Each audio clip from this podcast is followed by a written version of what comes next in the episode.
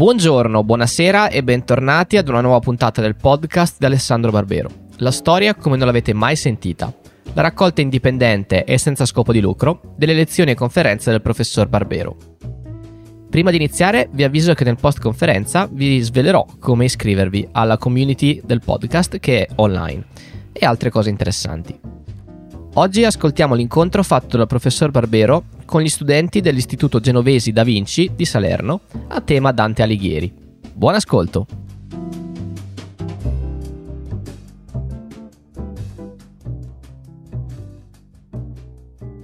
Allora, noi dovremmo essere in diretta adesso sulla pagina Facebook del, del Genovesi da Vinci di Salerno siamo qui con il professor Alessandro Barbero che parlerà con alcune classi del nostro liceo scientifico del suo ultimo lavoro su Dante Alighieri, appunto edito dalla terza a ottobre del, dell'anno scorso è diciamo un piccolo contributo anche da parte nostra a questi 700 anni dalla morte di Dante Alighieri, non dalla, non dalla nascita come ho sentito dire in, in, questi tempi recenti.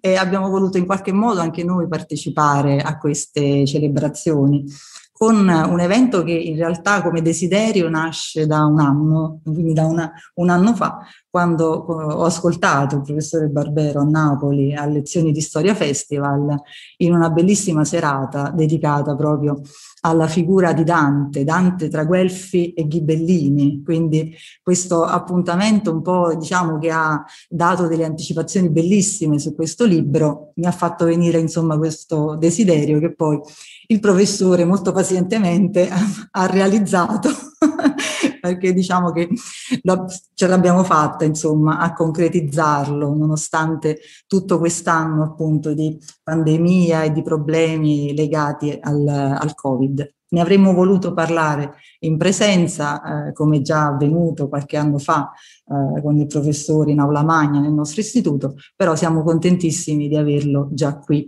eh, presente insieme a noi, quindi con questi, con questi strumenti. Io ehm, saluto anche diciamo, gli ospiti che ci hanno raggiunto, che appunto saluto innanzitutto il dirigente scolastico a cui adesso passo la parola, il presidente del consiglio di istituto Felice Giannini, la nostra vicepreside Gabriella Di Maio e Edoardo Scotti, il giornalista che è stato, ha partecipato cinque anni fa all'incontro appunto con il professore Barbero, Benedette guerre, no? sulle guerre di religione tra Oriente e Occidente, che anche stamattina è stato ben felice insomma, di partecipare a questo, a questo incontro. Quindi prima di entrare proprio, come si dice, in media stress, do la parola per un saluto al dirigente scolastico Nicola Annunziato. Grazie professoressa, io sarò telegrafico anche perché appunto so che il professore eh, giustamente ci ha trovato questo spazio per noi e non vogliamo e vogliamo soprattutto lui quindi ehm, come abbiamo già, come già ricordato la professoressa Masturzo, il professor Barbero è stato da noi anche in presenza cinque anni fa e abbiamo avuto questo privilegio e chiaramente eh, sono ben contento di avere di nuovo la sua presenza, sia pure questa volta, come dire, via telematica, ma purtroppo questa è la modalità di adesso. Eh. Mo dicevamo prima, parlando prima prima di iniziare proprio l'attività, che è una bellissima giornata di sole, sarebbe stato bellissimo anche penso per lui essere qui a Salerno, anziché in questa diretta telematica, ma comunque insomma questa è la situazione, la situazione attuale, questo ci consente ed è sicuramente una grossa opportunità per i nostri studenti. Ringrazio appunto la professoressa Masturzo che ha reso possibile questo evento, ha curato anche un po' il lato tecnico della cosa perché eh, io anzi a questo proposito, in fin dei conti, lo dico sempre, noi è vero abbiamo perso molto in questi mesi di pandemia perché eh, la presenza, soprattutto nell'azione didattica, è insostituibile, però abbiamo comunque sviluppato tante competenze nuove che comunque sono importanti, perché la scuola non è un luogo fisico soltanto, è una relazione educativa e questa riusciamo a svilupparla anche in queste modalità diverse che adesso sono, eh, sono le uniche possibili. E, e, quindi diciamo è stata comunque un'opportunità per tutti perché appunto siamo riusciti ad andare avanti in questa maniera e magari abbiamo sviluppato competenze nuove, parlo sia dei docenti che dei nostri studenti che indubbiamente accanto a cose che hanno perduto ne hanno guadagnate altre.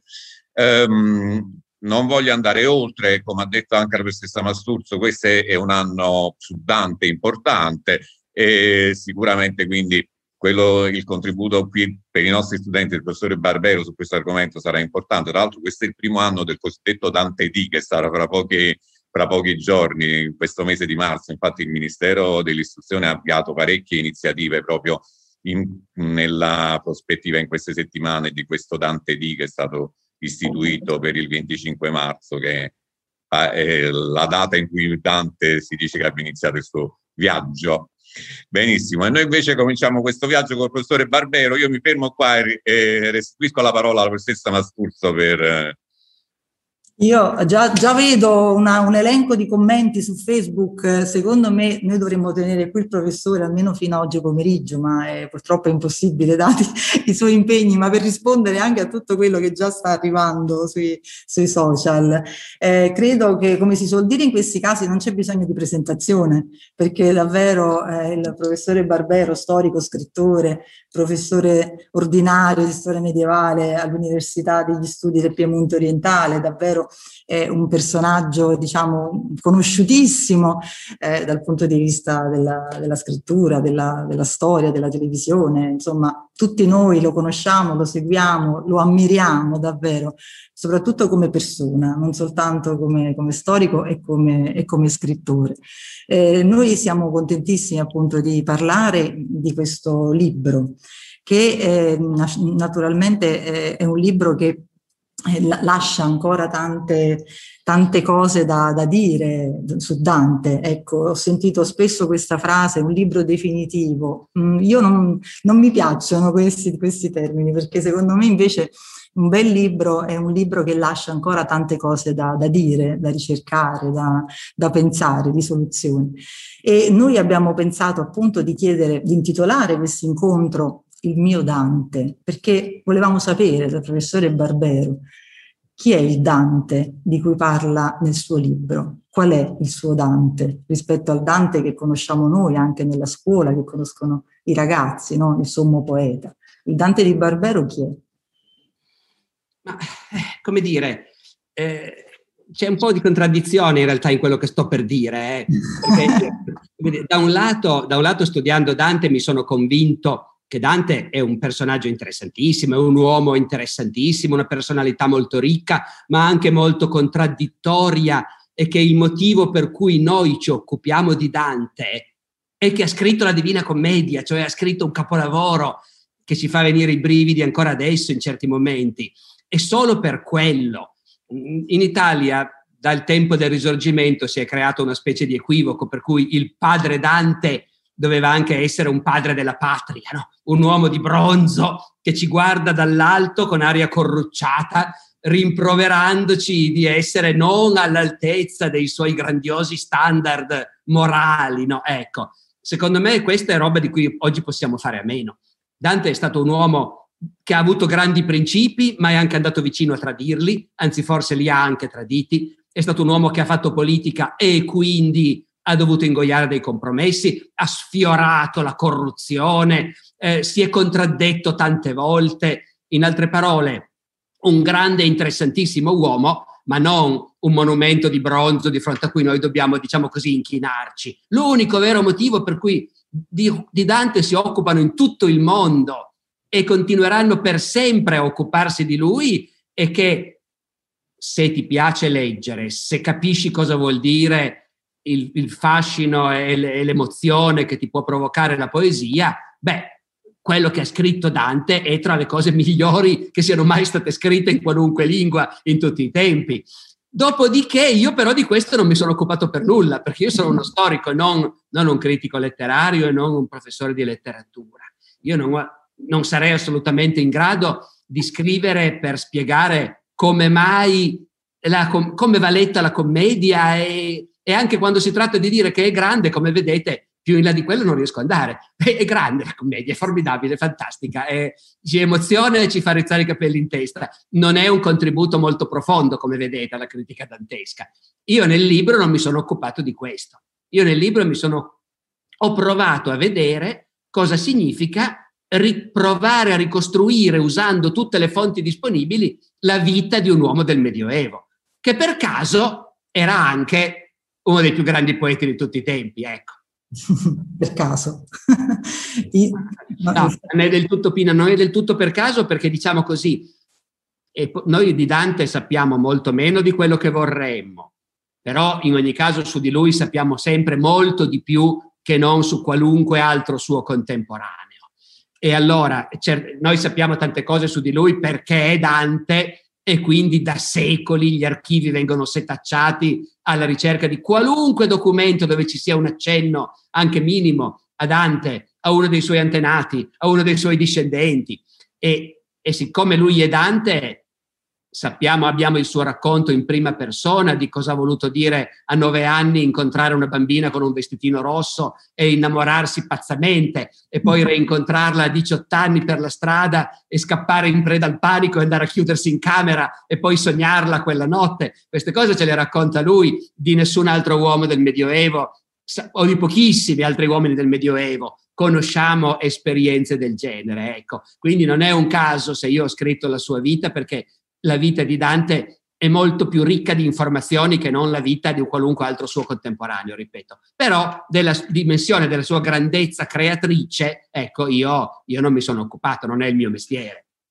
Infatti il, il libro poi si apre proprio eh, in maniera molto significativa con eh, la battaglia di Campaldino, no? In cui Dante ci appare in una veste a cui noi non siamo tanto abituati, noi docenti, anche con i nostri studenti, pensiamo appunto al viaggio di Dante nel, nell'inferno, nel purgatorio, nel paradiso, non ce lo immaginiamo a cavallo con un'armatura che, che appunto si infila un elmo e combatte diciamo in prima fila con, come feditore se non, se, se non erro insomma come, come, ruolo. Quindi già questo ingresso della figura di Dante no, nel primo capitolo del libro che poi si, si, dispiega in una serie di capitoli dedicati agli aspetti della vita dell'uomo, no? quindi dell'uomo Dante, ma non inteso appunto come vita del singolo, ma la vita dell'uomo Dante all'interno di una collettività, qual è prima quella fiorentina e poi in contatto con le maggiori corti del tempo. No? Quindi c'è la dimensione sociale del, dell'individuo Dante, all'interno del quale poi noi leggiamo tanti bei passi anche della Divina Commedia, che insieme agli atti notarili eh, sicuramente la, rappresenta la, la, fonte di questa grandissima documentazione, che noi ritroviamo però alla fine del libro in un apparato di note e di bibliografia, alla fine, perché all'interno il libro scorre come un romanzo, un libro che si legge come ci ha abituato il professore Barbero, insomma, con le sue pubblicazioni, con le sue bellissime monografie, ricordiamo Costantino anche il Grande di qualche anno fa. Ecco, quindi il, il libro si legge proprio come un romanzo in cui la vita di un uomo diventa lo specchio della vita di una società, di una collettività. E io volevo lasciare la parola un po' anche ai ragazzi perché altrimenti poi non c'è il tempo di dare a loro che hanno letto il libro, ecco, la soddisfazione e il piacere di eh, fare domande al, al, professore. Ci vuole sempre qualcuno che rompa il ghiaccio, ecco, se c'è una, un primo ragazzo che con la professoressa Giacomarro qui presente che mi ha aiutato nell'organizzazione, lei si è occupata soprattutto della, della parte studenti e io di quella diciamo più tecnica. Ecco. Allora, abbiamo Vincenzo Barbarulo, eh? sì, sì. Che, che, può parlare. Che sì. classe sei? Mm? Sono della quarta B. Ok. Allora, le volevo chiedere, nello scrivere il suo libro, quanto spazio ha avuto il ricordo del Dante poeta che lei ha studiato, per esempio, fra i banchi di scuola? Eh, Poco direi, però questo poco diciamo è una risposta che va un pochino sostanziata. Allora, eh, la prendo un po' alla larga. Io questo libro eh, viene, è stato, siccome c'è l'anno di Dante, viene tradotto in parecchie lingue, d'accordo? È appena uscita la traduzione francese, sta per uscire quella inglese. Ora, sia gli inglesi sia i francesi mi hanno detto, lei però professore ci deve fare un'introduzione ci deve fare un'introduzione per il nostro pubblico, per spiegare al nostro pubblico chi era Dante, come mai è così importante, come mai ce ne dobbiamo occupare. Poi in realtà sia gli inglesi sia i francesi mi hanno anche detto e poi deve spiegare al nostro pubblico tutte queste cose di cui qui nessuno sa niente, i guelfi e i ghibellini, i bianchi e i neri, i comuni, i podestà, tutta questa roba, lei la deve spiegare perché altrimenti nessuno capisce niente. Ma il punto di partenza era proprio, noi traduciamo questo libro, quindi diamo per scontato che avrà un mercato, un libro su Dante, e però diamo anche per scontato che al nostro pubblico non puoi cominciare mettendolo lì a cavallo alla battaglia di Campaldino, devi cominciare spiegandogli che vale la pena di leggerlo un libro su Dante, perché ecco, questo in Italia sarebbe inconcepibile, credo. Eh, in Italia sarebbe inconcepibile perché in Italia tutti hanno sentito nominare Dante e tutti quelli che sono andati a scuola lo hanno anche letto, tutti quelli che hanno fatto le superiori, ma in ogni caso tutti l'hanno sentito nominare. L'autunno scorso noi abbiamo con Rai Storia girato uno speciale su Dante, no? che, che, che, è dato poi in tv, credo si possa anche vedere in rete adesso. Allora, a un certo punto abbiamo detto, avevamo vari attori che facevano vari personaggi, però Dante, ci siamo detti, non possiamo avere un attore che fa Dante, francamente, sarebbe ridicolo. E siccome volevamo far sentire la voce di Dante, abbiamo detto, prendiamo della gente per la strada e gli diciamo, ha voglia di farsi riprendere mentre legge tre versi di Dante e la, la truppa ha fatto questo per la strada. E non c'era nessuno che dicesse Dante, chi, chi è Dante? Mai sentito? No, in Italia, bene o male, magari uno non sa quando è nato, quando è morto, se nel 21 è nato o morto, come diceva la professoressa Vasturza, però che Dante è esistito e che in qualche modo è un pezzo della nostra identità nazionale, questo lo, lo sanno e lo sentono tutti, direi. E arrivo al discorso della scuola. Le, la scuola vive in questa contraddizione che deve farci leggere quando siamo ragazzi dei libri e degli autori di cui altrimenti non sapremmo niente. Però al tempo stesso, quando un libro te lo fanno leggere per forza, c'è forte il rischio di, come dire, di farti perdere il, il piacere della lettura. Eh, e questo succede spesso. A me era successo per esempio con i Promessi Sposi. Io da adulto poi ho, prov- ho, riscoperto che i Promessi Sposi, quando lo leggi per il tuo piacere, nessuno ti obbliga, è un romanzo divertentissimo, ma a scuola era una noia mortale. Vincenzo, a me, non, a me questo non è successo con Dante, ecco. Dante mi sembra che sfugga a questa cosa, nel senso che è vero che tutto quello che si fa a scuola per obbligo è anche un obbligo e quindi un peso, però a me non sembra che si esca da scuola dicendo Dante che noia mortale non me ne occuperò mai più, ecco, non, non, non è la reazione più diffusa secondo me. E per me è stato quello. Io non, so, non, sapevo niente veramente di Dante quando ho cominciato a scrivere questo libro, perché non me ne ero mai più occupato da tanti e tanti anni, se non, eh, se non così quella volta che ti capita di riaprire la commedia per caso perché la trovi sullo scaffale e vai a cercare un passo che ti piaceva, ecco. Eh, però non me ne ero mai più occupato granché. Però sono uscito da scuola conservando l'idea che se uno dovesse andare su un'isola deserta, la, la commedia è uno dei libri che uno potrebbe pensare, me lo, magari me lo porto dietro, ecco. Quindi, come vedi, molto poco. Però, ripeto, già il fatto che la scuola non riesca a rovinare Dante, perché bene o male Dante sia in Italia un patrimonio in cui tutti ci riconosciamo, anche senza conoscerlo magari, ecco, mi sembra la cosa più importante da dire. Grazie. Grazie. Allora, c'è Raffaele ed Alessandro. Sì, sono Raffaele della quarta B e volevo chiederle quanto tempo le è servito per acquisire informazioni necessarie per la realizzazione del libro. Guarda, io sono uno che lavora in fretta. E, ehm, e inoltre quando lavoro non, non, separo la fase di raccolta delle, delle, delle fonti, dei, dei materiali dalla fase di scrittura. Voglio dire, mentre tecnicamente sarebbe più giusto raccogliere prima tutte le informazioni e poi cominciare a scrivere. Io non sono capace. Quando ho cominciato a farmi un'idea, comincio a scrivere. Nel frattempo vedo un sacco di altre cose mi accorgo che mi ero fatto un sacco di idee sbagliate, butto via delle cose che avevo scritto, correggo, cambio, però vado avanti così in parallelo. Quindi diciamo il processo di scrittura di un libro mio è un tutto unico. E questo libro lo posso dire esattamente, diversamente da altri casi, perché nell'ottobre del 17 era uscito il mio libro precedente sulla battaglia di Caporetto anche lì è uscito per un anniversario, ottobre 17. E appena uscito il libro su Caporetto, mi telefona il mio editore io mi aspettavo che mi dicesse, bene, adesso riposati un po', poi magari penseremo a un altro libro in futuro. E invece il mio editore, che è uno che batte il ferro finché caldo, in quella telefonata dell'ottobre 17 mi ha detto, sai Alessandro, io ti volevo fare una proposta che è una cosa che sicuramente non ci hai mai pensato, ma io sono convinto che sarebbe nelle tue corde. Perché ovviamente uno non, non sempre, come dire, è disponibile a dire, va bene, dimmi quello che vuoi che io scriva e io lo faccio. Un editore bravo è un editore che ti fa una proposta perché ti conosce e sa che lui ti proporrà qualcosa e tu dirai, ma, ma sai che non ci avevo mai pensato, però non è mica una cattiva idea.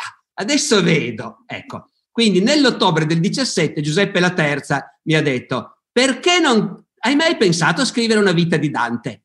E io ovviamente gli ho detto, non ci ho mai pensato e non ci penserò neanche mai. E lui mi ha detto, ma pensaci un attimo, guarda, perché secondo me, appunto, secondo me ti divertiresti. E sta di fatto che io ci ho pensato un attimo e ho scoperto che lo volevo fare, effettivamente. Quindi questo libro è stato, la prima idea è stata buttata lì nell'ottobre del 17 e nell'ottobre del 20 era in libreria. Quindi ci ho messo due anni e mezzo praticamente per scriverlo, ma ripeto, io sono uno che lavora in fretta. Eh? E poi su Dante c'è la fortuna che appunto la documentazione è già stata accumulata, commentata dagli studiosi, è molto accessibile. È uno di quei casi in cui, come a volte succede oggi, hai quasi tutto sul computer o in rete, non devi quasi più andare in biblioteca, che non è di per sé una cosa bella, ci sono tanti ambiti in cui non puoi, devi ancora per fortuna andare in biblioteca. Su Dante veramente la grande maggioranza delle cose importanti la trovi, ce l'hai a disposizione questo facilita molto tecnicamente la, la velocità del lavoro. Ecco. Va bene, grazie. Riporto i saluti che mi stanno arrivando su Facebook per il professore anche dalle altre classi del liceo che ovviamente non potevano essere tutte quante qui presenti e ci stanno seguendo con i loro docenti attraverso il, il social. Eh, ri, mh, vorrei salutare, ne approfitto anche mh, Salerno Letteratura Festival che ha condiviso la nostra mh, iniziativa e la, la, voleva appunto trasmettere anche sulla loro pagina Facebook. Naturalmente poi speriamo di avere il professore in presenza magari quando sarà finito questo brutto momento. Il, festi- il nostro Festival della Letteratura andrà, eh, sarà appunto eh, sarà realizzato in estate tra il 19 e il 26 di giugno, queste sono le date eh, al momento fissate, quindi speriamo di poter riprendere in presenza quanto prima gli incontri anche per i nostri studenti che partecipano sia come volontari al festival da quando è nato e sia appunto anche come per la, la frequenza della Summer School. E, ehm, c'è Mario Moscarelli della classe quarta A che ha alzato la manina già da un po' di tempo, quindi vediamo. Salve. Che cosa vuoi chiedere? Eh, sono uno studente della quarta, vorrei chiederle mh, mm, cosa l'ha spinto a scrivere proprio su Dante? C'è un motivo in particolare oppure più semplicemente quando aveva la nostra età? Allora, beh, diciamo, in parte ho già detto qualcosa su questi temi rispondendo ai compagni prima, ma pre- diciamo qualcosa di più. Eh, Dante fa parte dell'orizzonte di chiunque e quindi è una di quelle cose che prima o poi nella vita ti può capitare di trovarti di fronte. Dopodiché la cosa che veramente merita di essere analizzata è come mai quando mi è stato proposto di scrivere su Dante, io mi sono reso conto che avevo molta voglia di farlo.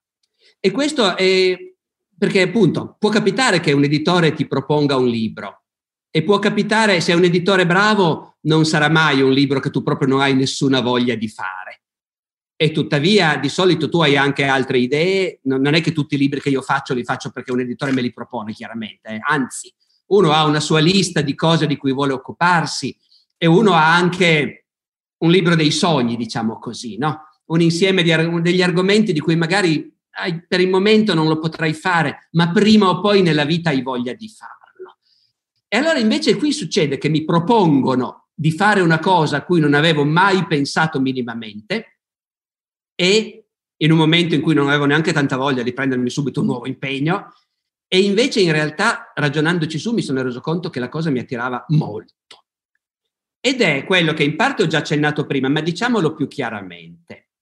Ricostruire la vita di un uomo del Medioevo è ovviamente la sfida più grande per un medievista.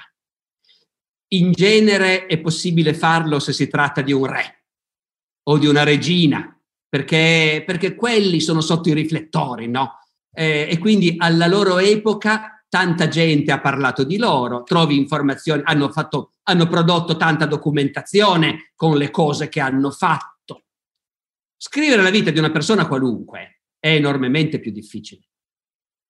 Se per, come dire, un qualche gioco di magia uno si trovasse a poter scrivere la vita di una sconosciuta contadina dell'epoca di Carlo Magno, che non ha fatto nient'altro se non essere una, rag- una bambina e una ragazzina della sua epoca e poi sposarsi, fare dei figli, lavorare la terra, eh, fare la madre di famiglia e poi morire a un certo punto, magari di parto. Se uno potesse scrivere la vita davvero, però se uno avesse magicamente, ci vorrebbe la magia, avere le informazioni per scrivere la vita di una persona completamente anonima, sarebbe la cosa più straordinaria per un medievista. Sarebbe infinitamente più interessante che non eh, scrivere l'ennesima vita di Carlo Magno, supponiamo. Ora Dante, anche se non è proprio il primo che passa, però in realtà nel momento in cui uno prescinde dal fatto che ha scritto la commedia e quindi tutto il mondo parla di lui ancora oggi, in realtà per buona parte della sua vita è stata una persona abbastanza qualunque. Certo, ricco, Certo, viveva in una città importantissima e non in un buco sperduto. Certo, ha fatto politica ad alto livello, però comunque la sua vita, voglio dire, la vita dove abitava, la casa dove abitava, il quartiere dove abitava, il matrimonio, i rapporti con i figli, la sua posizione sociale nella sua comunità, quelle cose lì sono le cose di una persona qualunque, non di un poveraccio, ma di una persona qualunque e cioè di quelle persone qualunque su cui normalmente scrivere 300 pagine per raccontare la sua vita sarebbe impossibile. E invece nel caso di Dante si può. Nel caso di Dante si può perché, come dicevo prima, da secoli gli studiosi hanno setacciato gli archivi e hanno accumulato tutti i documenti. Io avessi dovuto mettermi io a cercare i documenti negli archivi. Metti una persona qualunque, un qualunque cittadino di Firenze dell'inizio del 300 e vai nell'archivio di Stato di Firenze a cercare tutte le notizie sulla sua vita. E non bastano 50 anni. L'archivio di Stato di Firenze è pieno di un'immensa quantità di pergamene di registri. E se tu dovessi metterti a cercare un qualunque cittadino dello stesso rango sociale di Dante, quindi anche un cittadino importante, e ci metteresti una vita. E invece i documenti su Dante sono già tutti lì, perché generazioni di studiosi li hanno già trovati. Prima cosa. Seconda cosa, quando lui è morto era diventato famoso e quindi subito è cominciata l'industria delle biografie di Dante. E quindi appena morto lui c'era già gente che andava in giro a intervistare chi l'aveva conosciuto e a farsi dire allora cosa, ti, cosa sai di lui, com'era, come non era, Boccaccio l'ha fatto per primo, poi l'hanno fatto altri. E quindi hai questa seconda cosa, biografie scritte già all'epoca intervistando chi l'aveva conosciuto. E poi hai lui, che in tanti momenti nella vita nuova e nel convivio e, e poi nella commedia racconta di se stesso, ovviamente creando delle trappole, perché non è che quando uno ti racconta la propria vita tu devi dire ah che bello, prendo nota. Bisogna vedere, non è che devi credere a tutto per forza. Chi racconta la propria vita la racconta dal suo punto di vista e bisogna vedere quando la racconta e perché e che pubblico, che ascoltatori ha in mente e quindi in realtà le cose che ci dice Dante su di sé sono quelle da prendere con le molle fra tutte le fonti che io ho usato. Però allo stesso tempo è comunque una autobiografia. Certi pezzi della vita nuova sono pezzi di una autobiografia. E di chi mai noi sappiamo che emozioni ha provato da bambino o da adolescente per quell'epoca? Certo, alcuni casi ci sono, e alcuni scrittori medievali che ci parlano delle loro emozioni, dei loro turbamenti, anche sessuali, della loro adolescenza. Ci sono ecclesiastici del Medioevo che raccontano queste cose in qualche loro scritto, ma sono comunque pochissimi. E quindi in sostanza Dante è, è la perfezione. Scrivere la vita di Dante vuol dire scrivere la vita di una persona, fra virgolette, qualunque, avendo a disposizione una quantità di informazioni diverse, orientate in modo diverso, che normalmente per una persona qualunque non avresti mai. Ecco. Quindi direi che eh, non so se ho risposto alla domanda, ma insomma mi sembrava che il senso fosse questo. Il motivo per cui alla fine ho scritto su Dante non è tanto che me l'hanno proposto, è anche quello, ma è soprattutto che la proposta mi ha fatto scattare la sensazione che sarebbe stato molto molto divertente farlo. Io eh, voglio salutare l'assessore alla cultura. Ringrazio infinitamente. L'assessore alla cultura del comune di Salerno, Antonia Wilburger, che ho visto collegata in questo momento. La ringrazio per essere qui e le volevo lasciare la parola se appunto voleva fare un saluto al professore.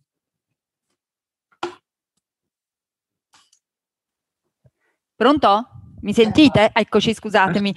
Salve, eh, il professore, io la volevo ringraziare per la, sua, per la, sua, grandissima disponibilità e per la sua presenza oggi qui eh, nella nostra città virtualmente. Ecco, quindi la ringrazio per la sua veramente squisita ehm, sensibilità e per il contributo, per il contributo che sta dando a, tutta, a tutto il mondo.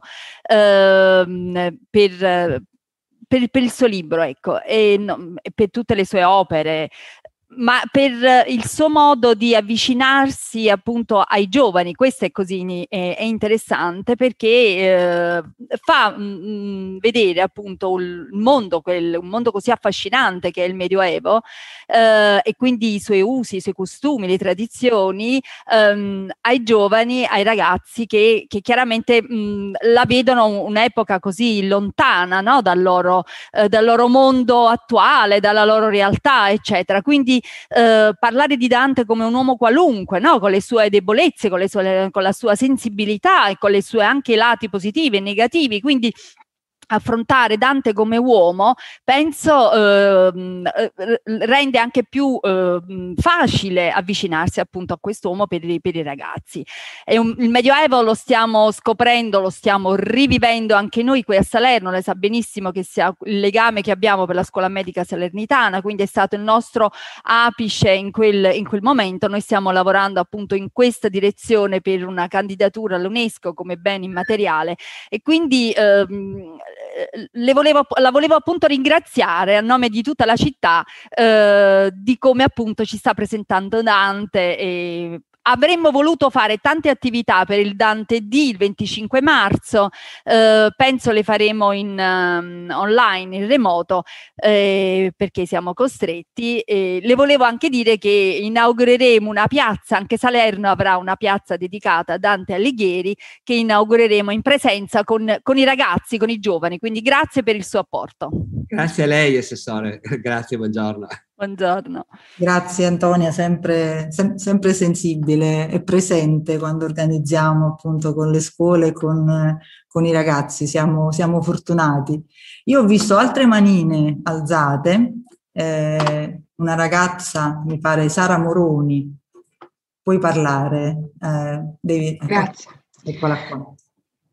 Come abbiamo detto, la biografia che lei ha scritto di Dante sposta l'attenzione dalla Divina Commedia alla sua figura di uomo medievale. Quindi potremmo dire che un amore inappagato e represso, come quello che ha Dante per, per Beatrice, fosse un caso, un caso isolato o frequente nella società del tempo? No, io credo che fosse un caso molto frequente nel mondo antico come nel mondo medievale e quindi in realtà non stiamo parlando di una peculiarità del Medioevo, ma di una specie di di un problema che secondo me la nostra società ha dovuto affrontare sempre, fino a un passato abbastanza recente. Perché? Perché il punto è che gli esseri umani hanno sempre saputo perfettamente cosa vuol dire innamorarsi. L'esperienza dell'innamoramento è un'esperienza animale, fa parte del nostro bagaglio animale. L'innamoramento, il desiderio, l'incontrare una persona e, e, cominciare a pensare a quella persona e desiderarla, desiderarla fisicamente, ma anche desiderare un contatto umano, spirituale e così via con quella persona. Questo è qualcosa che gli esseri umani hanno sempre saputo perfettamente cosa significa. Dopodiché, per, in quasi tutte le epoche prima dell'epoca moderna, questo non c'entrava quasi niente col matrimonio, tranne in casi relativamente rari il matrimonio era un'altra faccenda. Il matrimonio era qualcosa che non decidevi tu, ma decideva la famiglia per te. E questo benché, come dire, la Chiesa cristiana fin dall'inizio abbia sempre spinto molto perché almeno a livello formale il consenso delle persone coinvolte fosse richiesto, fosse dichiarato. C'è, c'è, una contraddizione, questa è una contraddizione della nostra storia. Eh, la Chiesa spingeva per dare più peso al consenso dei singoli, mentre la forza della collettività organizzata e delle famiglie spingeva invece per ridimensionare l'importanza di questo consenso. E di fatto comunque il matrimonio era una cosa che decideva la famiglia per te, come tutte le altre cose, perché in linea di massima una vita regolare e ordinata veniva prestabilita dalla famiglia. Poi ben inteso, il mondo di una volta era caotico come quello di oggi, poteva capitare qualunque cosa e un'infinità di persone avevano destini completamente inaspettati. Però ci si aspettava che una vita ordinata fosse invece prestabilita e che il matrimonio fosse una tappa di questa vita ordinata, in cui due famiglie si mettono d'accordo e fanno sposare un uomo, di solito un uomo già adulto e una ragazzina giovanissima, era così sia nella Roma antica sia nel Medioevo, eh, per ragioni anche biologiche, eh, ben inteso. Dopodiché tutti si auguravano che marito e moglie si trovassero simpatici e andassero d'accordo. Eh. E, e tante volte succedeva, tantissime volte succedeva, ma non c'era l'idea che invece che, abbiamo, che è dominante per noi, che prima aspetti di innamorarti follemente di qualcuno e poi a quel punto te lo sposi. Ecco, questa cosa non esisteva assolutamente. Quindi io credo che le società del passato vivessero in una specie di schizofrenia, sapendo che da un lato c'era l'amore e il desiderio, e va detto che non sempre distinguevano bene tra l'amore e che noi intendiamo in un senso magari un po' più ampio, e il desiderio. Tante volte nei testi medievali la parola amore è usata in un senso che chiaramente vuol dire desiderio, ecco proprio. Dopodiché, appunto, un conto era quello e tu te lo gestivi come potevi. Questo implicava naturalmente società dove, essendo società in genere patriarcali, i maschi avevano più spazi e dove quindi, per esempio, i rapporti, le relazioni fuori dal matrimonio per il maschio erano normali, non creavano grandi problemi a nessuno, eh, però in ogni caso dovevano imparare a convivere con una situazione, eh, appunto, ripeto, schizofrenica. E questo lo si vede benissimo nella letteratura, lo si vede nella letteratura antica, nella commedia, per esempio nella commedia greca o latina, dove è normalissimo no? il tema del giovanotto che si innamora, però il vecchio padre è contrario, eh, perché lei non è quella giusta, o perché lei è una schiava, o è una merettrice, o, o, eh, ecco, c'è questo problema. E nella letteratura medievale l'amore cortese, che è sempre l'amore per uno che non è tua moglie, per uno che è sposato con un altro, per uno che è irraggiungibile e quindi l'amore da lontano. Eh, ecco, eh, queste sono tutte, dimos- come dire, forme di sfogo letterario di quello che doveva essere un problema concreto nella società. Poi, ben inteso, appunto, la società medievale era estremamente libera nei comportamenti, un sacco di gente conviveva senza sposarsi, si facevano un sacco di figli fuori dal matrimonio, quindi in realtà c'erano tante possibilità in, in realtà per avere relazioni che in qualche modo uno aveva scelto con la persona che in qualche modo ti eri scelto. Però tutto questo era sempre appunto un po' al di fuori di quello che ufficialmente avrebbe dovuto essere il mainstream della vita ben regolata delle persone per bene. Ecco. Grazie, grazie mille.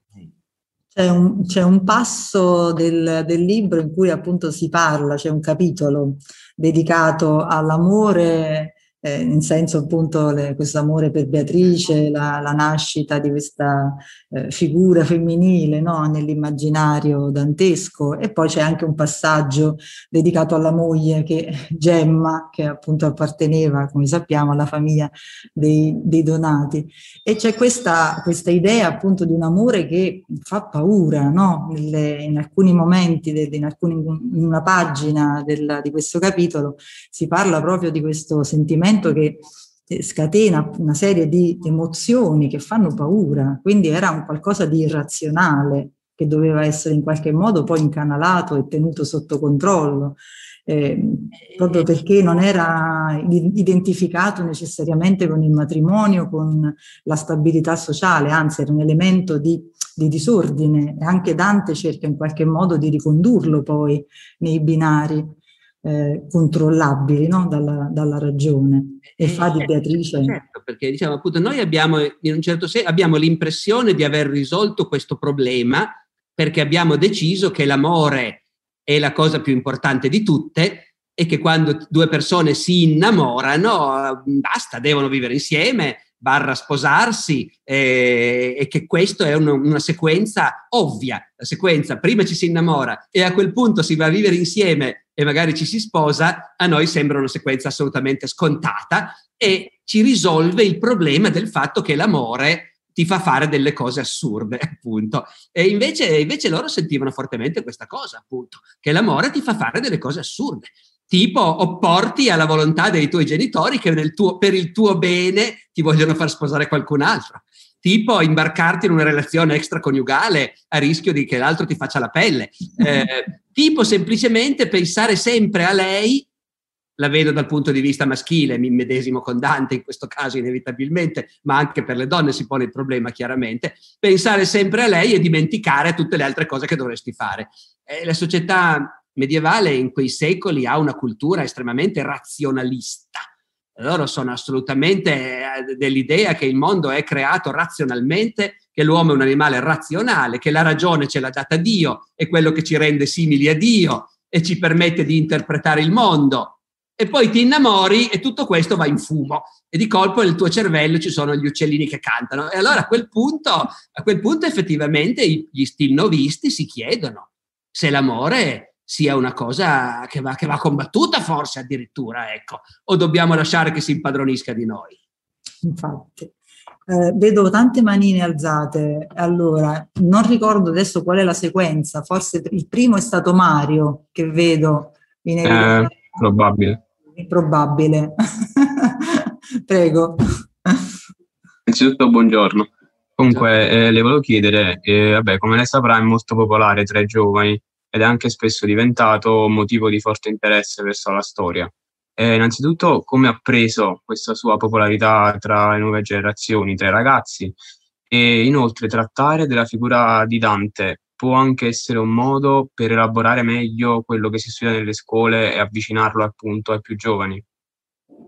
Allora, beh, sono due domande diverse. Beh, io il fatto, il fatto, di essere popolare fra i giovani l'ho preso benissimo, una cosa che mi piace da matti.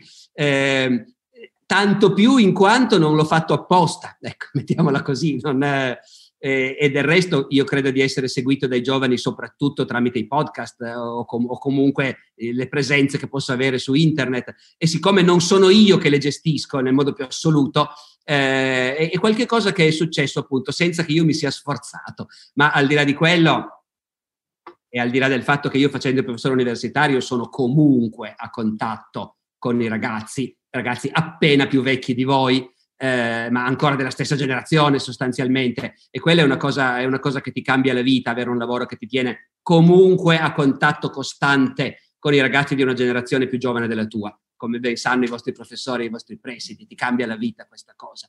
Eh, dopodiché, come dire, nel concreto quello che succede è semplicemente che mi ferma un ragazzo per la strada e mi chiede di fare un selfie eh, o mi scrive un ragazzo per chiedermi di partecipare eh, a distanza all'autogestione della sua scuola e, e, queste cose a me piacciono da matti senza che io mi ci metta a riflettere poi più di tanto, diciamo, ecco, considero un privilegio il fatto di essere una persona che i ragazzi conoscono e, e che, di cui si fidano, diciamo, in un certo senso e che cercano di contattare. Poi non è che io mi propongo programmaticamente di dire adesso diamo una mano alla scuola oppure integriamo eventuali lacune, non è, non è questo. Però è chiaro che il lavoro che faccio io è il lavoro di uno specialista che si dedica anche alla divulgazione, perché oggi ci sono grandi spazi per la divulgazione, sono tutte cose che vent'anni fa non esistevano. Vent'anni fa non esistevano i festival in giro, non esistevano i cicli di lezioni di storia in teatro e non esistevano gli incontri telematici come questo che stiamo facendo. Oggi ci sono tantissime modalità con cui uno specialista può portare il suo lavoro a contatto con un grande pubblico. Eh, è pieno di specialisti che questo non hanno voglia di fare e fanno benissimo, bisogna averne voglia e avere anche il talento di saperlo fare, diciamo così. Eh, guai se gli specialisti si trovassero tutti obbligati a un certo punto a fare anche divulgazione e ci tengo a dirlo perché invece nella nostra cultura aleggia un po' ogni tanto questo discorso, che quelli che fanno divulgazione sono quelli bravi, che non sono snob, che hanno capito che bisogna aprirsi al popolo, ecco, mentre invece quelli che non la fanno sono, sono, sono i cattivi, ma sono dei baroni, ecco, non è così. Non tutti gli specialisti possono mettersi anche a fare divulgazione, bisogna, bisogna avere passione per farla e bisogna che ti riesca bene farla. Dopodiché, se la fai, la fai comunque da specialista, quello che voglio dire e che i vostri insegnanti padroneggiano un ambito scientifico molto più ampio, più vasto di quello che padroneggia uno specialista universitario, e però ovviamente lo, lo presentano in termini un po' più generici, un po' più generali di quello che possiamo fare noi. Quindi è chiaro che qualunque lezione, conferenza di un professore universitario rappresenta un approfondimento rispetto al livello che inevitabilmente invece è quello che, che si fornisce a scuola. Quindi automaticamente il nostro lavoro, certo, introduce a un livello successivo che è quello che voi incontrerete all'università, quelli che di voi andranno a fare lettere o storia incontreranno questo livello che rappresenta un approfondimento rispetto alle basi che vi ha dato la scuola. Ecco. Allora, c'è Maria Vittoria Grazie. che pure ha alzato la manina. Sì, allora io volevo chiederle se Beatrice ha diciamo, mai ricambiato l'amore di Dante, cioè c'è mai stato qualcosa che ci faccia capire che era ricambiato o no? Allora, eh, non c'è mai stato niente, noi non sappiamo assolutamente niente di chi era Beatrice interiormente, voglio dire, non sappiamo nulla di che persona fosse, non abbiamo nessunissima testimonianza eh, che venga direttamente da lei. Eh, Tanti anni fa c'era stato un programma alla radio che si chiamava Le interviste impossibili e le interviste impossibili, molto divertenti fra l'altro, si possono ancora oggi trovare online e vale la pena di sentirle. Grandi scrittori o intellettuali intervistavano personaggi del passato. E Umberto Eco, che avrete presente, aveva fatto un'intervista a Beatrice, che non è una delle più riuscite, devo dire, eh. è un po', però diciamo per partito preso, lui aveva preso un'attrice fiorentina, naturalmente, che parlava con un tremendo accento fiorentino e, e che in sostanza diceva: Ma quel rompioglioni di Dante, ma chi lo conosce? Ma chi lo vuole? Stava sempre lì a girarmi intorno eh, e poi ha raccontato un sacco di balle su di me e così via. Questo era Umberto Eco, naturalmente mi scuserete le parolacce, ma io sono un medievista, sapete che nel Medioevo le parolacce le usavano con una franchezza che oggi non è più comune. Dante usa le parolacce nella commedia, quindi ogni tanto anche a noi medievisti scappa di usarle, anche in contesti dove ufficialmente magari bisognerebbe evitarle. Dopodiché, dopodiché noi non sappiamo nulla. Dante, il momento più alto del suo amore per Beatrice dal punto di vista del vissuto, è quella volta che a 18 anni l'ha incontrata per strada e, e per carità, si conoscevano fin da bambini, si erano forse incontrati qualche volta, non è tanto chiaro. Lui dice io andavo sempre in giro cercando di vederla, ma se poi davvero ci riuscisse non lo sappiamo. E lui le incontra per strada e, e lei lo riconosce, si ricorda di lui e lo saluta. E questo basta perché in lui cominci un processo interiore che alla fine si concluderà con la scrittura della Divina Commedia. Quindi, ecco, sostanzialmente non abbiamo nessun motivo di pensare che Beatrice fosse interessata a lui. E magari neanche sapeva che lui in cuor suo aveva tutte queste emozioni, che poi oltretutto lui ha sviluppato dopo che Beatrice era morta, perché Beatrice è morta giovane, in realtà giovanissima, quindi anche se era già sposata, forse aveva già dei figli, magari è morta di parto, era la morte più comune per una donna allora. E quindi probabilmente lei, Dante, era un conoscente che si ricordava malapena chi era, ecco ma ripeto, non possiamo saperlo con certezza perché la voce di Beatrice non ci arriva mai. Abbiamo Dante che racconta quando è morto suo padre che Beatrice era disperata e piangeva disperatamente. Bello saperlo, eh, non neanche del tutto ovvio in realtà, se vogliamo, ecco. Anche se piangere quando moriva qualcuno in casa era una delle cose che le donne facevano, proprio quasi come loro ruolo. Eh, quindi anche lì prima di dire che, ragazzi, che, che, era davvero un'emozione che sentiva lei, però l'avrà anche sentita, ma capisce, eh, come dire, siamo proprio attaccati, Maria Vittoria, al nulla, fondamentalmente, al nulla. Io volevo leggere una, una domanda. Volevo leggere una domanda che è arrivata su Facebook da Andrea Pastore, una bella domanda. Eh, dice, professore, quali ritiene essere la vera gemma nascosta di Dante, quel piccolo particolare a cui non è stata data ancora abbastanza attenzione? E inoltre poi aggiunge, come crede sarà interpretato l'attuale periodo storico nel futuro? come se fosse una fase di transizione. Quindi cioè, sono due, due, domande diverse. Sono due domande diverse. La risposta è quale potrebbe no. essere? Allora, no, momento, calma. La gemma nascosta di Dante eh, non c'è, nel senso che, da, e nel caso non sono io che ve la posso dire, perché ovviamente, ragazzi, Dante hanno cominciato a commentarlo intorno al 1325-30, d'accordo? Cioè Dante era ancora caldo e già cominciava l'industria dei commenti alla commedia. I suoi due figli, Jacopo e Piero, ci hanno vissuto con quell'industria. Tutti e due hanno scritto un commento alla commedia del papà.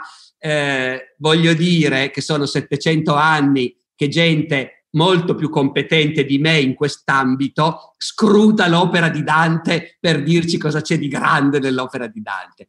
Io magari potrei dire di aver individuato degli aspetti per cui la lettura della commedia si può arricchire se uno la mette in rapporto con la vita di Dante, con gli avvenimenti della vita di Dante. Questo è un aspetto per, siccome gli avvenimenti della vita di Dante erano meno ben conosciuti fino a un po' di tempo fa e ancora fino al mio libro la maggior parte, cioè tutte le vite di Dante esistenti erano comunque scritte da grandi dantisti e quindi scrivevano libri in cui insieme alla ricostruzione della vita di Dante c'era l'introduzione alla sua opera, che è qualcosa che manca nel mio.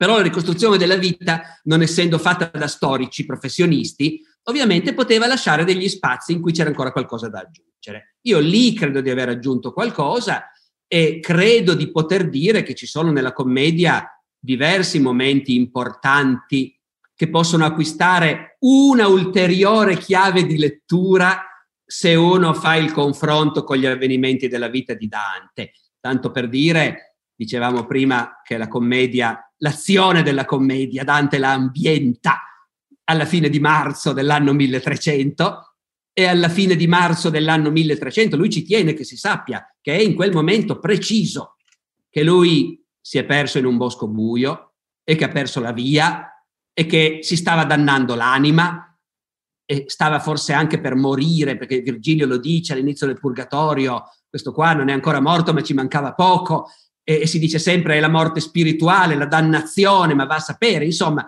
questo momento spaventoso della vita di Dante, uno va a vedere, Dante era immerso nella politica fino al collo e stava per arrivare al livello più alto della sua carriera politica.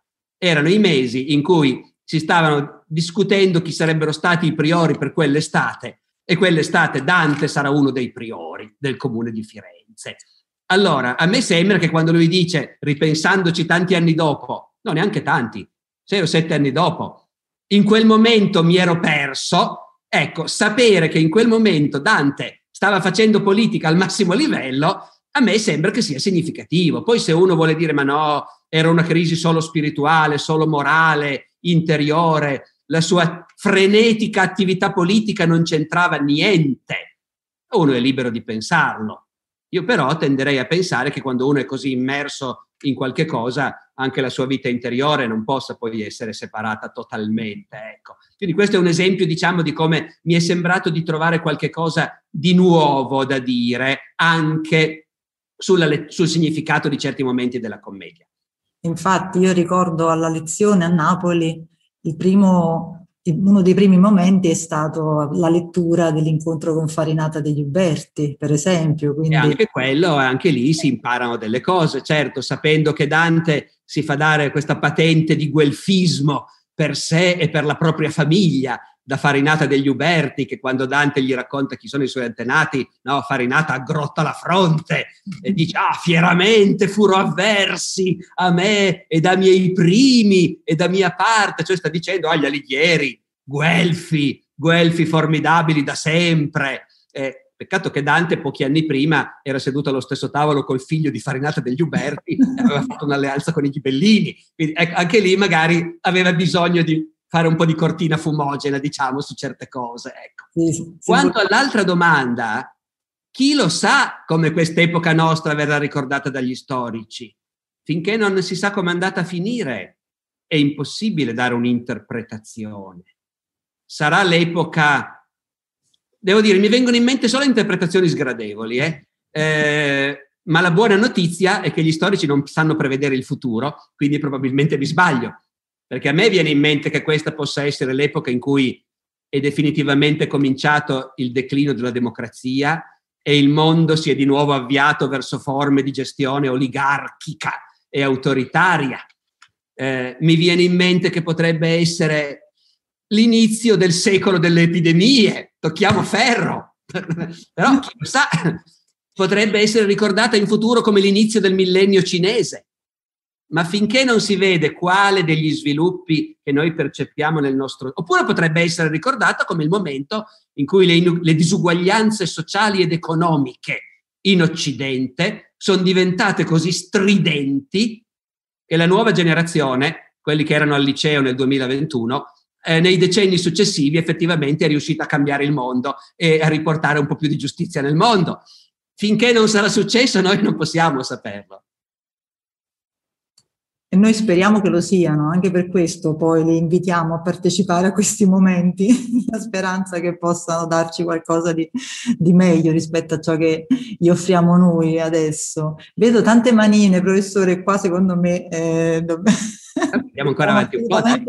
O raddoppiamo l'evento oppure io poi ti faccio un'email con le domande che non riesco a porgere. Sì, se c'è qualcuno che proprio vuole la risposta a tutti i costi possiamo fare anche questo. Possiamo dare una, un, un'opzione scritta, no? perché ne vedo veramente tanti di ragazzi. Giulia, Giulia Basso, eh, prego, vediamo un po'. Poi vorrei dare la parola anche a Edoardo Scotti che ci ha raggiunto per magari una piccola conclusione. Prego Giulio. Eh, non ti sentiamo.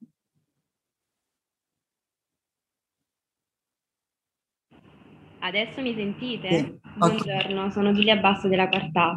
Le volevo chiedere cosa avrebbe fatto lei se si fosse trovato nella stessa situazione di Dante, quindi di rientrare a Firenze soltanto con determinate condizioni. eh, eh, se mi fossi trovato in quella situazione sarei stato un uomo di quel tempo, naturalmente, e quindi avrei ragionato come un uomo di quel tempo. E avrei fatto la stessa cosa che ha fatto Dante in prima battuta, e cioè Ah sì? Mi avete cacciato? Ci avete cacciati? Ma noi torneremo con la forza e la vedremo chi è più forte alla lunga. Perché la prima reazione di Dante è questa, è la guerra. E, Dante e gli altri esuli, è per quello che a un certo punto si trova a, a, partecipare a riunioni insieme con il figlio di Farinata degli Uberti, perché hanno cacciato da Firenze i guelfi bianchi ma ci sono anche i ghibellini che sono stati cacciati da tanto tempo. Fino al giorno prima i ghibellini erano i nostri nemici. Ma una cosa che loro sanno, e in quello sono uguali a noi, sanno che in politica bisogna essere flessibili e che la, il, nemico del mio nemico può sempre essere mio amico. Non e quindi, dietro di me che noi con i ghibellini ce la siamo sempre presa, li abbiamo sempre considerati i nostri peggiori nemici, adesso che siamo fuori anche noi, con i ghibellini ci possiamo intendere, ci possiamo mettere d'accordo. E Dante fa la guerra a Firenze, ecco diciamo, io forse non avrei quella capacità che aveva lui di essere sempre convinto di avere ragione al 100%.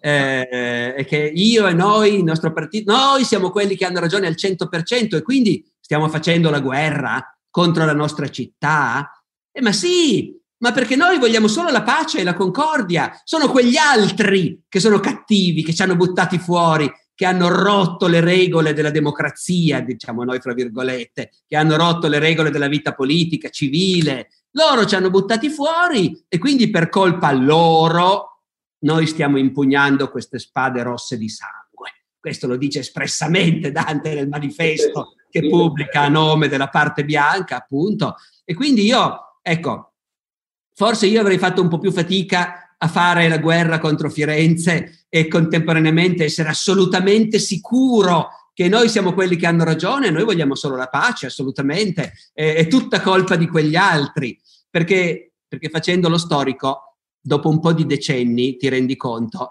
che eh, non c'è mai uno che ha tutta la ragione, uno che ha tutti i torti. Ecco. Eh, come essere umano, io come tutti noi penso di avere sempre ragione, naturalmente e che chi non è d'accordo con me è uno stupido o è cattivo. Questa, gli esseri umani sono programmati per pensare questo. Ma fare lo storico è un antidoto che un pochino alla lunga, scavando, ti induce a, a sviluppare se non altro una doppia personalità. Per cui ti vedi, vedi te stesso convinto e poi c'è una vocina dentro che ti dice momento, però, eh, perché guarda che magari anche quegli altri delle ragioni le hanno. Grazie. Grazie a lei. Eh, se c'è Edoardo Scotti, volevo avere anche diciamo, un suo piccolo contributo a questa, a questa... Eccolo qua. Ah, devi attivare il microfono. Aspetta, non ti sento. Eccoci qua, eccoci. Mi sentite? Sì, sì. Buongiorno al professore Barbero, alla professoressa Masturzio, al preside Annunziata e a tutti i ragazzi e i docenti in collegamento. Io non ruberò tempo perché mi fa piacere che uno dei fan assoluti della nostra città e del nostro territorio che è Salerno, il professore Barbero, che praticamente Salerno ha adottato, nel senso che c'è una simpatia e un trasporto tale nei suoi confronti che naturalmente lo vorremmo sempre qui.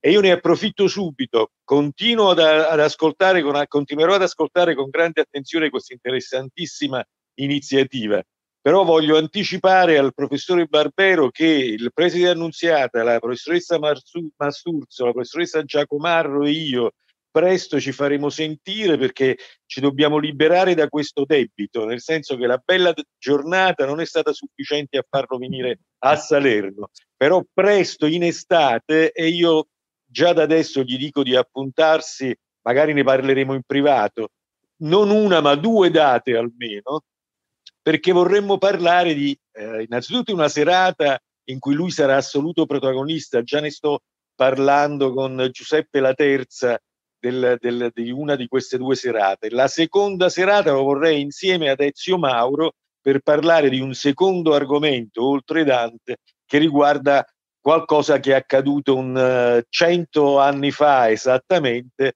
e penso che Alessandro Barbero ci possa dire molto anche su questo, per cui si appuntasse già da adesso è una minaccia, non è una promessa. Voi siete dei mostri, siete dei mostri, uno vi dà un dito e vi volete prendere l'intero braccio.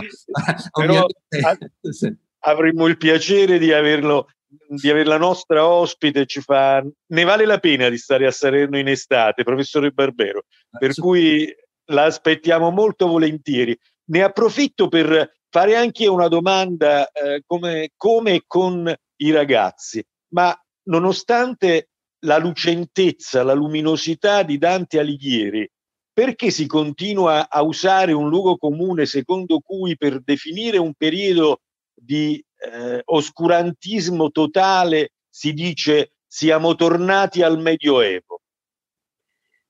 Non se ne uscirà mai, perché eh, una volta costru- questo concetto ovviamente è stato costruito per ragioni strumentali da gente che doveva combattere dei nemici molto precisi. Eh, gli umanisti dalla generazione di Petrarca in poi dovevano combattere i professori universitari del, tempo, del loro tempo che scrivevano un latino diverso da quello di Cicerone eh, e hanno continuato fino ai tempi di Erasmo a polemizzare con la Sorbona dicendo voi scrivete un latino da barbari, solo noi umanisti sappiamo qual è la vera appunto luce. No, gli architetti che dovevano vincere i concorsi come Brunelleschi che ha vinto il concorso per fare la cupola della cattedrale di Firenze, dovevano dire noi vi facciamo delle cupole come gli antichi, non queste schifezze dell'architettura moderna roba da barbari appunto, da goti, questa vostra architettura gotica. Gli illuministi che volevano fare le riforme nel Settecento dovevano combattere le vecchie leggi ancora in vigore e quindi cosa dicevano? Ma sono leggi medievali, basta con questo antico regime. No, ecco. Quindi ognuno aveva un suo motivo per inventarsi che il Medioevo era stata un'epoca oscura. Dopodiché Dall'Ottocento in poi è cominciata anche la rivalutazione del Medioevo, dell'architettura gotica, dei trovatori, delle dame, dei cavalieri, dei castelli. Però a quel punto hanno scoperto che gli piaceva troppo immaginare che c'era stata un'epoca in cui tutto era possibile, un'epoca atroce di roghi, di streghe, di pestilenze, di barbari, tutto insieme, di draghi e di maghi magari anche, no? Ecco.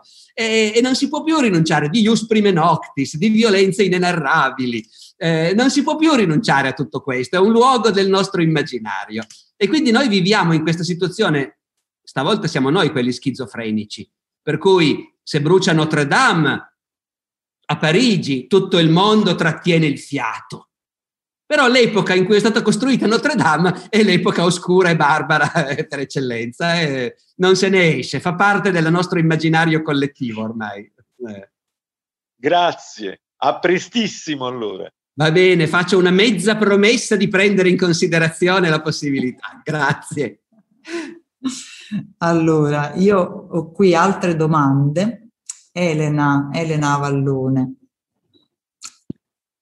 Buongiorno professore, volevo chiederle, oltre a Beatrice, quali sono state le altre figure femminili che hanno avuto un ruolo importante nella vita di Dante? Allora, beh, eh, qui tocca riparlare di Gemma, eh, perché allora Gemma, come Beatrice, è una donna di cui noi sappiamo pochissimo, nel senso che non sappiamo che faccia aveva, che carattere aveva, cosa pensava di Dante, non sappiamo niente di tutto questo. Abbiamo solo un pettegolezzo del Boccaccio che ci dice che l'unica cosa buona dell'esilio di Dante è che finalmente non ha più dovuto stare insieme a sua moglie, eh, che, il che ovviamente lascia pensare che a Boccaccio avessero detto che non stavano bene insieme. Però non è che bisogna credere a tutto quello che ci dicono, naturalmente, eh? anche quando sono testimoni autorevolissimi come Boccaccio, non bisogna per forza crederci. Sta di fatto che Dante ha sposato Gemma e che insieme hanno fatto almeno cinque figli, perché noi conosciamo tre maschi e due femmine, Giovanni, Jacopo, Piero, Antonia e Beatrice, che sono diventati arrivati all'età, almeno all'adolescenza, se non alla prima età adulta come minimo. Eh, siccome all'epoca i bambini morivano facilmente, dobbiamo pensare statisticamente che Dante e Gemma ne abbiano avuto anche qualcuno in più di figli ma già cinque, come può capire, ecco, nel nostro mondo avere cinque figli è una cosa che non esiste più. Alla loro epoca era normale, ma vuol pur sempre dire molti anni passati insieme a fare dei figli e ad allevarli. Quindi Dante e Gemma hanno condiviso un grosso pezzo di vita, un importante pezzo di vita. Tra l'altro noi sappiamo che Dante a questi figli è rimasto affezionato perché li ritroviamo nei suoi ultimi anni di vita accanto a lui eh, quindi, insomma, Dante con Gemma ha costruito qualcosa di significativo. Vero è che di Gemma non parla mai, non la menziona mai in nessuna sua opera, e che una delle sue figlie l'ha chiamata Beatrice. Eh, lì mi piacerebbe sapere cosa ne ha pensato Gemma in quel caso, effettivamente. Ma appunto, noi dobbiamo pensare che loro riuscissero a tenere separati la dimensione domestica del matrimonio e la dimensione degli amori idealizzati, ecco eh, e magari anche vissuti in certi casi, perché poi Dante nelle sue canzoni racconta anche di altri innamoramenti, naturalmente. Che Beatrice è morta, lui era, erano giovanissimi, quindi lui ha avuto tutta una vita per innamorarsi anche di altre. Però appunto, se dobbiamo fare un nome, certamente Gemma. Gemma è una donna che ha avuto un ruolo importante nella sua vita. Secondo un'altra leggenda raccolta dal Boccaccio, che potrebbe essere vera oppure no, magari però un fondo di verità potrebbe averla. È la storia secondo cui Gemma, quando Dante è stato esiliato e, e, e la plebaglia ha dato l'assalto alle case dei bianchi e le ha saccheggiate, e Gemma, prevedendo quello che stava per succedere, ha messo in salvo in un convento un forziere o dei forzieri con della roba di Dante, carte fra l'altro. E a Boccaccio hanno raccontato che lì in quelle carte di Dante, anni dopo, qualcuno mandato da Gemma a cercare dei documenti ha ritrovato i primi sette canti della commedia, che Dante aveva già cominciato a scrivere prima del suo esilio. Ora noi non sappiamo se è vero, è probabile che non sia neanche tanto vero, perché i primi canti della commedia contengono comunque cose che Dante poteva sapere solo dopo l'esilio. Però qualcuno oggi dice, ma in fondo non è impossibile che avesse abbozzato un, un inizio di un poema che poi in seguito è cambiato completamente ed è diventato la commedia. Allora, in questo caso il ruolo di Gemma è significativo, involontariamente, ma neanche involontariamente, ha messo in salvo le cose del marito e poi in seguito ha mandato a cercare dentro quei forzieri delle cose e sono saltati fuori degli appunti, degli scritti di Dante. Quindi anche in questo il ruolo di Gemma sembrerebbe più significativo di quello che potremmo pensare. Resta il fatto che noi di Gemma non sappiamo nient'altro, se non che è sopravvissuta a Dante e che anche da vedova aveva delle beghe con il, l'amministrazione del comune di Firenze per farsi ridare la sua dote dai beni che erano stati confiscati a Dante. Altro purtroppo non sappiamo. Grazie mille.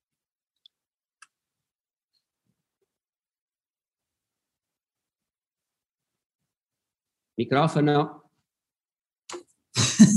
Scusate, cioè, no, dicevo, ci abbiamo un po' verso la conclusione, abbiamo le ultime domande a cui il professore risponderà. Andrea Luciano e Antonio. Allora, prego. Buongiorno, sono Andrea e frequento la classe quarta B. Volevo chiederle, il primo capitolo del suo saggio, Dante, il giorno di San Barnaba, si conclude così. Se fosse stato armato cavaliere quel mattino, il suo destino sarebbe cambiato e noi forse non avremmo la commedia. A questo proposito, quanto pensa sia stato importante per i posteri la Divina Commedia di Dante e cosa insegna o potrebbe insegnare ancora oggi? Ma allora, io penso che sia importante. Allora, c'è sempre un problema quando, quando si parla dell'importanza della letteratura o dell'arte, perché c'è una parte dell'umanità che non si interessa di letteratura e di arte, che non legge libri, che non visita musei e bisogna andarci piano a sentirsi superiori nei confronti di quelle persone. Quindi bisogna, la sto prendendo alla larga, eh, ma voglio rispondere alla sua domanda molto precisamente. Eh, bisogna accettare che è possibile vivere a questo mondo anche senza leggere libri e senza aver mai letto la Divina Commedia. Si può starci benissimo lo stesso a questo mondo eh, e vivere felici però ti sei perso qualcosa. Ecco. Altri al mondo sanno che la letteratura o l'arte non sono indispensabili in senso stretto, ma aggiungono tanto al senso della nostra vita. Eh, aiutano a capire meglio perché stiamo al mondo e aiutano a riempire nostre, la nostra vita di cose, di cose che ci fanno star bene. Il motivo principale per cui si deve leggere, cioè si deve leggere, per cui vale la pena di leggere, e che è un'attività che di per sé ti fa star bene. E in secondo luogo è una cosa che ti arricchisce appunto la tua capacità di capire il mondo e di leggerlo. Ora, in questo senso, ai miei tempi, quando io avevo la vostra età, c'era un comico in televisione che si chiamava Catalano, che era famoso perché diceva cose ovvie, come se fossero grandi scoperte. E Catalano avrebbe detto, detto tutto questo, è meglio leggere roba bella anziché schifezze è meglio leggere scri- libri scritti bene, e, e emozionanti e entusiasmanti piuttosto che non leggere robaccia. E a quel punto l'umanità, quelli tra noi che sono d'accordo su questo, nei secoli hanno selezionato un certo numero di libri che vale la pena di leggere più degli altri. Poi ovviamente c'è sempre un problema, i libri che sono stati scelti già da tanti secoli, con l'idea che sono libri che vale la pena di leggere, invecchiano anche, invecchia la loro lingua. E allora non è che io dico che io leggo l'Orlando Furioso tutte le sere piuttosto che non un libro giallo. Ecco, tante sere è molto meglio leggere un libro giallo, sia chiaro. Eh, e tuttavia ci sono appunto libri come la commedia, i quali in qualunque epoca, se uno ha voglia di fare la fatica di entrarci, perché richiedono una fatica, poi però la gratificazione che ne ricavi è grande. E ognuno poi può provarla di più o di meno perché ci sono anche gusti personali, ben inteso, eh, sia chiaro. E dopodiché è questo, fra quelli che sono d'accordo che stando al mondo ci guadagni se investi un po' di tempo a leggere, stai meglio, capisci meglio tante cose. Ecco, c'è anche un accordo di massima sul fatto che la commedia è una di quelle cose che, tutto sommato, una volta nella vita è, è una gran bella cosa averle letta. Ecco, più, una risposta più sofisticata di così eh, temo che non riesco a darla, Andrea, abbi pazienza. Grazie infinite. C'è un ragazzo che mi ha scritto in chat che vorrebbe parlare, Aurelio. Non lo vedo però nel, Non riesco a vederlo nelle icone. Se mi, se mi senti, se mi leggi. Chi è? Eccolo qua. Aurelio. Ok. Uh, volevo farle una domanda. Uh, da cosa deriva questo forte attaccamento e affetto che Dante ha verso Firenze, che è molto più forte del normale, almeno per noi al giorno d'oggi uh, non avremmo un affetto così forte per una città. Neanche per Salerno. Anche se, cioè, per esempio, io non, avrei, non ho questo affetto così forte per Salerno, pur vivendoci. D'accordo. Allora, dunque, beh, ehm, la risposta può essere su diversi livelli. Io devo dire che secondo me in media noi italiani ancora oggi abbiamo un maggiore attaccamento, in media, eh, un maggiore attaccamento per la nostra città natale di quanto non sia normale in altri paesi. Eh, perché la nostra cultura è proprio una cultura che è nata in un'infinità di città, ognuna delle quali bastava a se stessa. Eh, voglio dire che un francese che è nato a Marsiglia o a Lione eh, o, o, a Rouen eh, sa che nella sua cultura, se sei uno di successo, sei andato via e stai a Parigi. E, e, e, questa spinta a gerarchizzare è molto più forte, in tanti, non in tutti, ma in tanti altri paesi. Da noi non è così. E io credo che se uno di noi oggi dice, beh, ma io sono di Salerno, però Salerno non l'amo mica tanto, e magari, magari è perché percepisce fo- e prova molto dolore per i difetti della sua città, per le cose che non ci funzionano bene, che non vanno bene. Però in generale parte il suo caso, eh, nel senso che non voglio costringerla ad amare Salerno per forza, però in generale tra noi italiani questo attaccamento alla città natale e la voglia di restarci è più forte. E questa cosa generale deriva proprio da un passato in cui la città era l'unico spazio di tutta la tua vita, nel senso che con l'invenzione del comune, le città italiane del Medioevo, diventando indipendenti, e le città del Mezzogiorno hanno avuto una storia un po' diversa, però anche loro si sono costruite fortemente la loro identità, anche se non sono mai state così totalmente indipendenti come le città del centro-nord. La città era di fatto l'unico luogo in cui tu eri riconosciuto, perché lì eri un cittadino, quindi non era soltanto la tua città come oggi, nel senso il posto dove sei nato, dove conosci le strade, dove hai fatto delle esperienze, dove hai dei ricordi, dove hai gli amici, lei immagini che a questo si aggiunge il fatto che è l'unico posto dove sei un cittadino, con pieni diritti e piene garanzie e sicurezza. Perché appena vai in un'altra città sei un forestiero, alla mercé di chiunque, alla mercé degli abusi, delle ingiustizie, devi far fatica anche solo per garantire la tua sicurezza e la tua tranquillità. In ogni caso sei un estraneo. Eh, mi spiego, non è come oggi che se vai a Milano da Salerno comunque resti un cittadino italiano con una serie di garanzie, ci trovi gli stessi carabinieri, gli stessi giudici. No, è, è diverso. Là la tua città è la tua città nel senso nostro di oggi e in più è la tua unica patria, l'unico posto dove sei conosciuto, riconosciuto e sei proprio tu. E, e in questo senso perderla è una tragedia.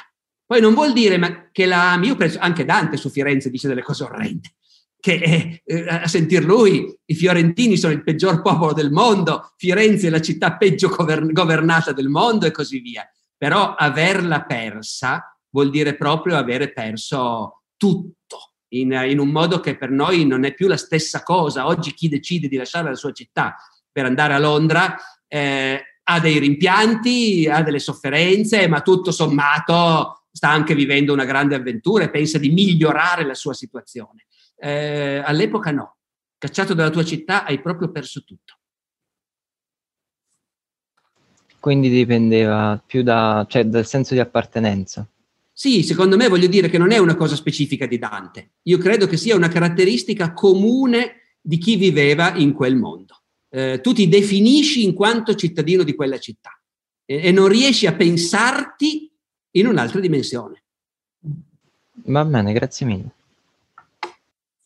Allora, io mi faccio carico di raccogliere le domande dei ragazzi che sono rimaste con le manine in sospeso, perché davvero io capisco il desiderio di voler parlare con il professore adesso qui in diretta, anche fosse per me eh, lo terrei anche fino al pomeriggio illustrato, però sappiamo che ha anche altri impegni, quindi non... Eh, sì, eh, come dire, scusami Pina, volevo giustificarmi, io alle due ho un altro collegamento come questo e alle quattro poi un altro sì, e nel frattempo vorrei mangiare un panino. Ha ragione, hai ragione. Forza lasciarmi. Ci siamo, promessi, ci siamo promessi un'oretta e un'oretta eh, sarà. Volevo soltanto salutare e dare la parola magari per un saluto al Presidente del Consiglio d'Istituto, dottore Giannini, che eh, vedevo prima in, in collegamento. E quindi magari do a lui la, l'onere, l'onore di chiudere questa bellissima esperienza. Mi sa che il Presidente del Consiglio d'Istituto è dovuto ah, andare via, cioè mi ha, mi ha, non so se poi è rientrato, ma mi aveva mandato un messaggio per cui avevo un'improvvisa riunione in provincia, quindi... Allora lascio a te, lascio al dirigente scolastico la, questa, questo sì. saluto al professore. Vabbè, io ho già detto all'inizio un po' quello, quello che, che, pensavo di questa cosa, ho seguito tutto, eh, diciamo, la conferenza eh, la conferenza più che è stata una cosa molto interattiva che mi è piaciuta molto perché appunto i ragazzi hanno dato degli spunti e così hanno consentito al professore Barbero di, ehm, come dire, di andare su varie tematiche, su varie prospettive, chiarendo un po' tanti discorsi anche al di là di quello che poi è, è il libro mh, su Dante, ma insomma spaziando anche in argomenti che in qualche maniera hanno interessato anche il, eh, diciamo, la nostra vita attuale. D'altra parte probabilmente eh, lo storico ha questo ruolo un po' importante, in fondo capire il passato per capire anche il presente. Penso che in questo, diciamo, il professore Barbero è stato sicuramente molto efficace. Io son, sono convinto che questo, soprattutto poi per i giovani, è importante, ancora più che per noi che siamo un po' più nella fase discendente. Beh, io lo ringrazio ancora e ringrazio tutti gli intervenuti. E niente, saluto e la speranza di riaverlo qui. grazie. Allora, grazie a tutti. Eh, eh vorrei far vedere appunto il libro che naturalmente consigliamo di leggere perché è un romanzo, quindi è la, la capacità del professore di raccontare tutto con diciamo la sua abilità. E, niente, io spero di rivederci davvero quanto prima in presenza.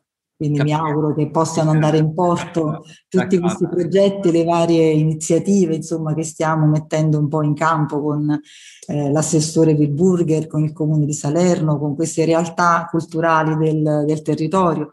Ringrazio i ragazzi davvero per, eh, per aver partecipato. Questi, tra l'altro, alcuni di loro hanno partecipato anche al concorso, a un concorso di scrittura creativa all'interno del Salernoir Festival, io mi occupo della parte dedicata alle scuole del festival Le Notti di Barliario e abbiamo voluto diciamo premiarli anche per questa partecipazione, hanno anche ottenuto un bel riconoscimento proprio a, con questo incontro un po' riservato in particolare a loro per incentivarli poi anche a proseguire questa attività scrittoria, ecco, anche se nell'ambito del giallo, ma siamo nel giallo storico medievale perché appunto ci occupiamo occupiamo poi del, del periodo longobardo, insomma, con questo mago barliario che si perde nelle leggende della storia salernitana, in collaborazione con la Fondazione Carisal, che è il nostro sponsor dell'evento. Quindi chissà, con Edoardo Scotti, appunto, se riusciamo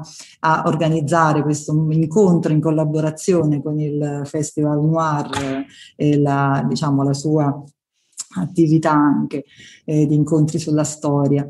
E che dire, professore, grazie. Grazie, so che mi sono messa nelle orecchie e alla fine mi ha fatto contenta. Sempre gentilissimo. Io spero insomma di rivederci presto in presenza. Speriamo che di riuscire a organizzare tante altre belle cose. Grazie professore, grazie dalla città di Salerno, grazie, grazie, grazie. dal comune, grazie. Grazie a voi, arrivederci a tutti allora, alla prossima. Alla prossima. Alla prossima, speriamo in presenza. Arrivederci. Arrivederci. Arrivederci. Arrivederci. Arrivederci a tutti. Grazie per aver ascoltato questa puntata e grazie all'Istituto Genovesi da Vinci che ci ha permesso di ascoltarla su questo podcast. Ci sono un po' di cose, andiamo con ordine. Ho avuto modo di parlare con il servizio stampa del Ministero degli Esteri, che mi ha fatto scoprire il loro podcast Voci dalla Farnesina, che parla in maniera molto divulgativa e poco tecnica di vari aspetti del lavoro del nostro Ministero degli Esteri, dall'unità di crisi alle missioni internazionali. Ascoltatelo, lo trovate su tutte le piattaforme cercando Voci della Farnesina. Poi mi dite se è stato un buon consiglio. Finalmente è live la community Discord del podcast, uno spazio libero e gratuito dove discutere di storia, libri, dove segnalare eventi e commentare le puntate del podcast. È aperta da qualche giorno e siamo già in 200 e c'è anche una funzione di chat vocale tipo Clubhouse che useremo mercoledì 21 alle ore 21 per commentare insieme questa puntata che appena, avete appena ascoltato. Per iscrivervi è sufficiente seguire il link che trovate nella descrizione oppure digitarlo voi cat.ly slash barberocommunity faccio lo spelling cutt.ly slash barberocommunity. La musica è, come sempre, la bossa antigua di Kevin MacLeod in Competech.com, pubblicata con licenza Creative Commons CC BY 4.0. Ci sentiamo la settimana prossima con una nuova puntata del podcast di Alessandro Barbero. Ciao!